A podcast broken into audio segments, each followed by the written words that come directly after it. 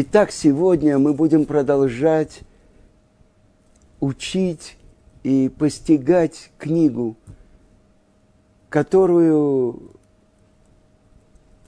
успел составить наш учитель Равицкак Зильбер. Она называется «Чтобы ты остался евреем». Чтобы ты остался евреем. Равицкак это письмо он получил от своего дедушки из Латвии. И там было написано, вы живете в очень холодном климате. Это был намек на то, что э, вера в стране победившего социализма и атеизма была под запретом. И как э, пишет ему дедушка, мы с твоей бабушкой каждый день молимся – чтобы ты остался верующим евреем. И эту роль, которую исполнил наш учитель Равицкак Зильбер, он не только остался евреем, он помог нам, поколению, вышедшего из страны, которой про Карла Маркса мы знали, а про Раби Акиву не знали. Про Каутского и, и, други, и Манолиса Глезоса мы знали. А про Елелия и Шамая мы не знали. Так вот, то, что сделал наш учитель, как он сохранился евреем, и как он проложил тропинку для поколения его учеников поколение детей, выросших в чужом плену. Когда нападают неевреи, неевреи и убивают родителей, и уводят в плен детей, и воспитывают в своей культуре, в своем языке, в своих понятиях. Тот, кто возвращает даже одного такого потерянного ребенка, он возвращает его к дереву жизни, к нашей вечной Торе. Итак, продолжим. Равиц, как я помню, э, он очень радовался. Какой-то был момент. Я спросил, что, Равиц, как что? Он сказал, ты знаешь, я нашел в одном старом журнале э, «Der Idischer Strahl», «Еврейский луч». Журнал на идыше э, в 95 году вышел. И там был рассказ о его прапрадедушке Равнафтоле, который был раввином города Люцин – рассказ старого кантониста. Давайте вспомним. Это по приказу э, Николая I в 1827 году объявили о том, что насильно, не насильно, извините, добровольно, общины, еврейские общины должны сдавать определенное количество рекрутов, причем детей призывали с 12 лет, их учили – кантонах, особенных местах, а когда им исполнялось 25 лет, по-моему, с 18, извините, с 18, они были, должны были отслужить 25 лет на службе в царской армии. Теперь, этих детей по названию этих кантонов называли кантонисты. И их там воспитывали – еврейских мальчиков обычно направляли в самые суровые самые отдаленные от родных мест школы кантонистов. Этот указ действовал с 27 по 1856 лист, э, год. Это где-то 29 лет. По э, историческим хроникам э, в лагерях кантонистов прошло 8 миллион человек. Причем не все, конечно, были евреи, но так как от евреев требовали гораздо больше процент сдавать этих детей, можно сказать, может быть, больше миллиона. По самым минимальным цифрам это 400 тысяч. Причем за неуплату податей, за разные э, нарушения увеличивали квоту, что нужно было сдавать больше детей. И многие еврейские общины выполняли эту норму в основном за счет бедных детей. И сдавали детей 7 и 8 лет. выдавая их за 12-летних. А вот эта армия должна была воспитать этих детей, и главная цель была заставить их креститься. А эти воспитательные меры были такие, что нередко до места доходила, может быть, половина партии. Известная история, когда вот таких детей собрали, и Николай должен был э, увидеть, как их крестят, крестят. И вот собрались эти дети, все они в белых длинных рубашках, и они должны войти и окунуться в реку. И вот царь в почетном месте сидит, и дети пошли, пошли и вошли в эту реку, и все утонули. То есть они заранее договорились, что они не будут креститься, и это был показатель. Все они осветили имя Творца, наверное, произносили шма. Равыцкак в своей книге пишет дальше. Однажды я видел бывшего кантониста в Казани. Мне было 6 лет. Равыцкак родился в 17 году. Значит, это э, 23 год. И я запомнил рассказ старика о том, как эти, когда он был ребенком, как их мучили, как их приводили в баню, раздевали, ставили босиком на раскаленный горох, избивали. Немногие, то есть не все, могли выдержать эти пытки. И соглашались креститься. И я слышал историю, как моему дедушке Ицеле из города Режицы, Режицер, пришел кантонист, который крестился и дослужился до генерала. И когда он пришел к дедушке, он представился. Он учился вместе с дедушкой в одном хедере но его, как бедного ребенка, отдали. И вот это то, что с ним произошло. Когда партию этих кантонистов вели через Люцин, этот мой прадедушка Равнафтолий всегда приходил к детям. Он заботился о них, опекал их, относился к ним нежно и с любовью. И старался укрепить в них веру, чтобы они остались евреями чтобы они выдержали это страшное испытание. Так вот, Равыцкак нашел, как я уже сказал, в одном журнале на идыш вот эту историю одного кантониста. И в ней он рассказывает про прадедушку, про Рава Нафтоли. Мне было 9 лет, когда меня оторвали от матери и отдали в солдаты. Мама была вдова, и я был у нее единственный сын. Отец умер еще до моего рождения и мне дали на брите его имя. Как единственный сын, я не подпадал закону о призыве, но для богатых нет закона. Какой-то богач, родственник то ли отца, то ли матери, дал взятку, большую взятку начальникам, и они оформили меня как его сына и взяли вместо его, вместо его детей. В то время – так и осталось для меня страшным сон, страшным сном, который не хочется вспоминать. Я был очень маленький, я не понимал, что происходит. Меня и еще десять таких же несчастных детей заперли в какой-то комнате. Солдаты курили, пили, бронились. Ко всем детям приходили отец, мать, родные, целовали, приносили им сладости – а ко мне никто не пришел. Когда входила какая-то женщина с грустным лицом, я вскакивал. Я думал, это моя мама. Но всякий раз ошибался. Мама ко мне не пришла, и это меня очень тревожило. С каждым днем я все больше и больше сердился. Я ни с кем не разговаривал, никому не отвечал. Я был зол на всех.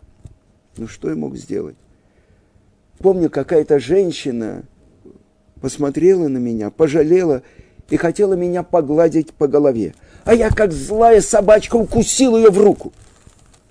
И вот наступил последний день, когда нас должны были отправить в город. пришел один еврей из нашего местечка, Пятовки. Он дал мне не то 20, не то 30 копеек, какой-то шарфик, какие-то старые заплатанные сапоги. Это тебе твоя мама прислала. Мама прислала, а где она сама? Спрашиваю и отталкиваю эти вещи. Мне было стыдно перед другими людьми. Ко всем приходят, а ко мне нет. Твоя мама. Твоя мама, она спит. Спит твоя мама. Понимаешь, мальчик, она уже отдыхает. Она спит, твоя мама. Он замолчал, вышел и убежал. Женщина, которая издалека видела эту сцену, она сказала, она спит, спит. И слезы полились из ее глаз. Больше я свой город не видел никогда. Вспоминая потом то, что он мне сказал, я понял. Как видно, мама умерла в ту же неделю, когда меня забрали хаперы. Но тогда я не понимал. Нашла время спать. Все мамы не спят, а она спит. Пять недель мы были в дороге. В каждом городе останавливались на день, на два, собирали новых детей. Всем детям было от 12 до 16 лет. Я был самый младший. На шестую неделю мы приехали в Люцин, большой торговый город, в котором проходила большая ярмарка. Тогда еще не было железных дорог, а была большая проезжая дорога из Петербурга в Варшаву. Она называлась Екатерининский тракт и проходила через город Люцин. Там был сборный пункт. Туда собирали детей из всех местечек, распределяли по отрядам и отправляли дальше. Я все это помню как дурной сон.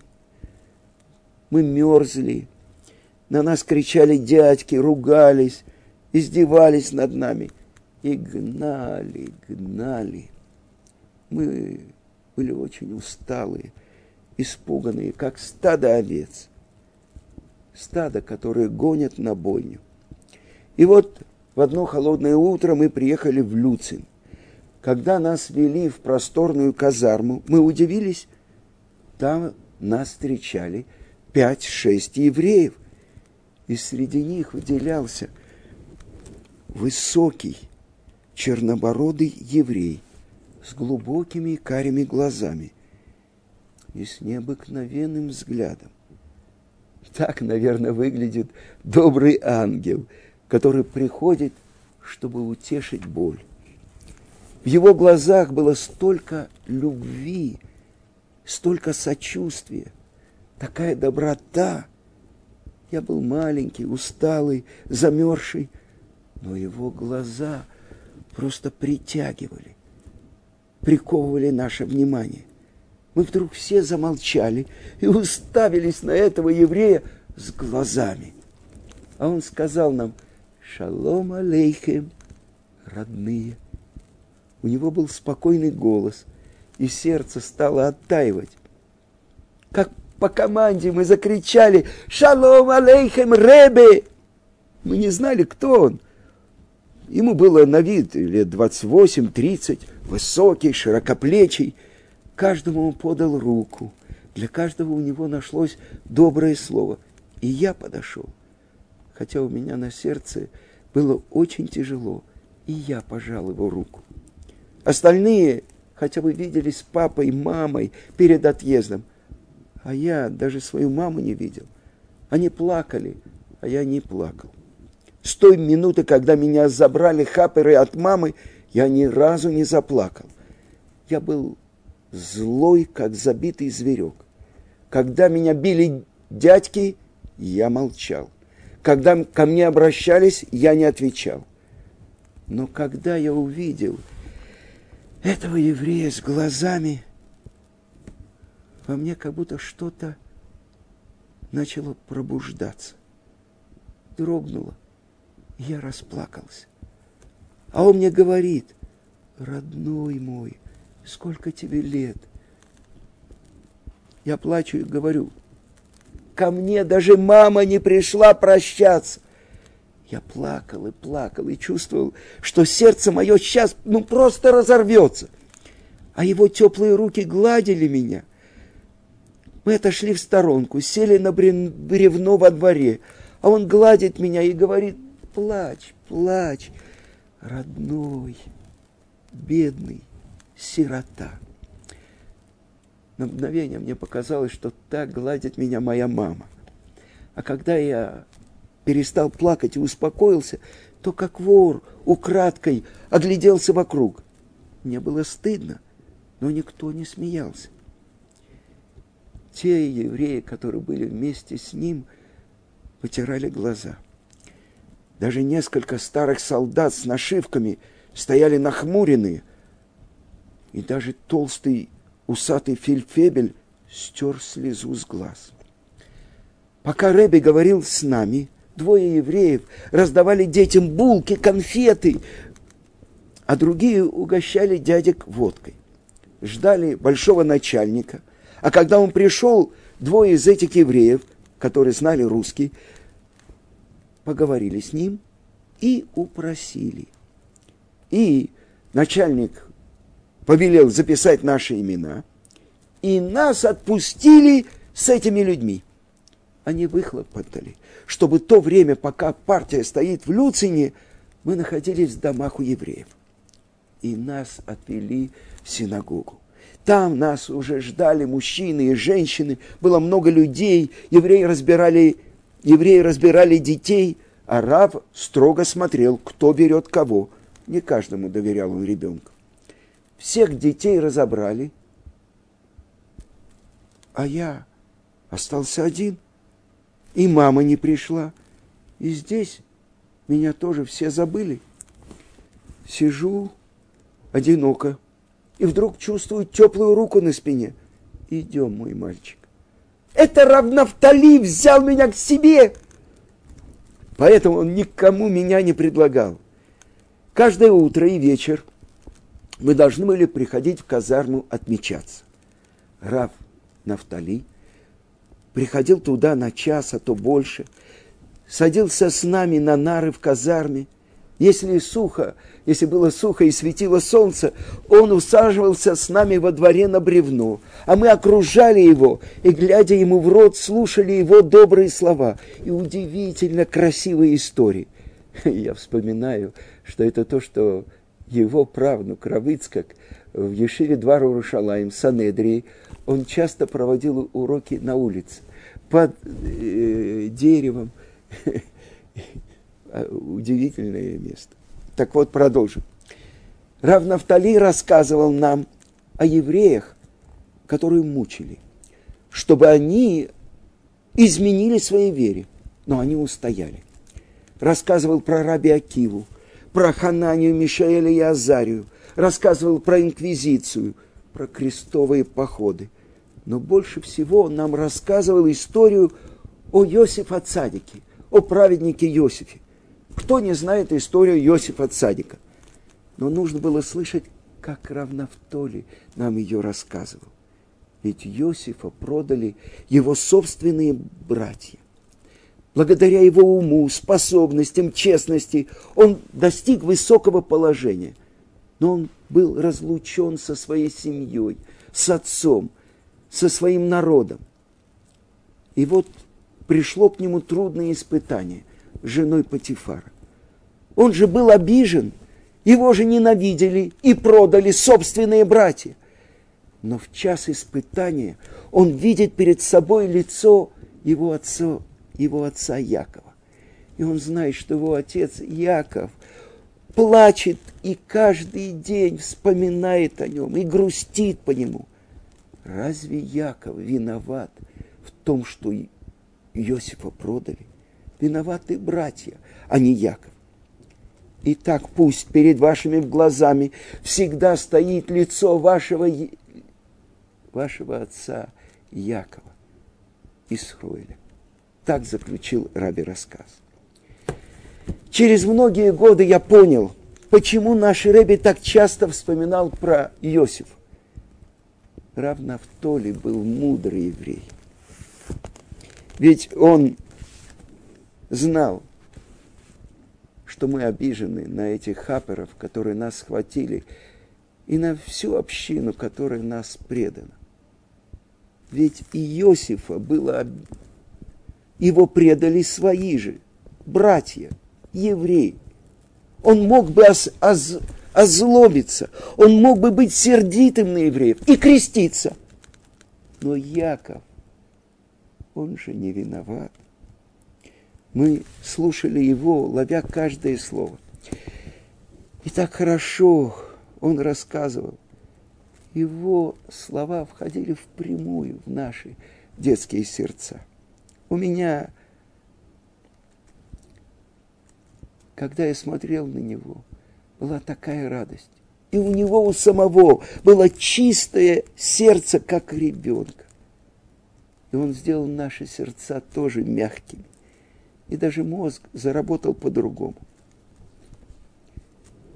Моя жена рассказывала, что она стеснялась смотреть детские голубые глаза нашего учителя Равыцкак, потому что в них видно было небо.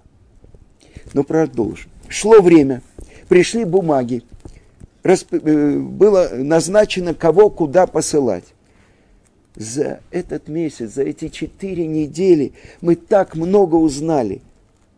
И наши сердца привязались к нашему народу. И мы научились главному – прощать. Раб Нафтоли своими словами излечил нас от самой страшной болезни – от ненависти. Каждый из нас питал ненависть кому-то из представителей еврейских властей – Каждый мог указать на человека, который продал его, на этих хаперов, которые хватали нас. Но Рав Нафтоли научил нас прощению. Какая это была черная эпоха. Так богатые относились к своим бедным. Пусть Творец простит им, если можно такое простить. Что было бы, если бы на свете не было таких людей – как Рав Нафтоли. Мне было так хорошо в его доме. Я совсем забыл, кто я, что я, что со мной происходит. Жена его была для меня как мать. Но больше всего для меня значил он сам, Рав Нафтоли. Я не знаю, чем я ему понравился, ведь были и другие дети. Может быть, он жалел меня, потому что я был сирота. А может быть, он предвидел, что мне еще предстоит вынести. У него был особенный острый взгляд. И вот настал ужасный горький день. В последнюю ночь нас не отпустили по домам, оставили в казарме. Утром забили барабаны, затрубили трубы. У нас руки дрожат от холода, зубы стучат, нам страшно. Кончились наши золотые деньки. Что нас ждет? – мысль одна тяжелее другой. Но главное, придет ли наш Раби сегодня? Об этом думал каждый из нас. Нам не верилось, что он придет, ведь едва светает. Мы уже стоим с сумками на плечах, заспанные, дрожащие, и вдруг поднимаем глаза, Раби уже здесь. Но он сегодня совсем другой. Я его не узнаю. Лицо строгое, и в глазах огонь он со своими евреями прошел по рядам, и всем детям, у которых уже была бармитсва, старше 13 лет, дал тфилин, а маленьким дал маленький талис, арбаконфуз. Он чуть-чуть отошел и громко закричал. Дети, вы сыновья евреев, вы евреи, знайте и помните, что вы дети Авраама, Ицкака и Иакова. И вдруг он заплакал, заплакал. Вы еврейские дети, не забудьте, что вы евреи. Помните Даниэля, Хананию и Мишаэля, Азарию. Вспомните Раби Акиву, вспомните Йосифа Цадика. Давайте вместе прочитаем эти главные слова нашей молитвы. Шма Исраэль, Ашем Элокейну, Ашем Эхот. Мы произнесли эти слова вместе с ним. Дети, родные, вы уходите в очень далекий и очень трудный путь. Будет много испытаний, будет много бед и невзгод. Он не мог говорить, голос его прерывался. Но наш Бог, Бог Авраама, Ицкака, Якова, Он будет с вами, но только если вы не забудете Его. Я благословляю вас благословлением, которым благословлял Коин в храме. И он начал произносить браху. Он подошел к нам, и мы его окружили. Пожалуйста, дайте нам благословение каждому отдельно. Он положил руки на наши головы и благословил. Показались первые лучи солнца, барабаны бьют, трубы воют. Мы тронулись в путь. С опущенными головами мы прошли мимо нашего Рэби, и он сказал каждому, иди, родной, будь здоров. Мы вышли за город. И с горы оглянулись назад, на этот удивительный гостеприимный город с этим святым раввином. Я как бы сейчас представляю, как он произносит «Иварехеха Ашем Ишмерехо». Пусть благословит тебя Творец и охранит тебя. С этим я ушел в далекий путь. Было много испытаний, было много страданий, но я выдержал, я не оставил мой народ и мою веру. Это корни нашего учителя Равицка Казильбера. То, что делал его прадедушка с кантонистами, он сделал с нами, этими детьми, которые выросли в чужом плену. Он нас каждого поднял, каждому провел, когда мы делали первые шаги, чтобы вернуться своему Отцу на небеса, к нашим братцам Аврааму, Ицкаку, Якову, к нашей вечной Торе. Следующая страница этой великой книги – чтобы ты остался евреем.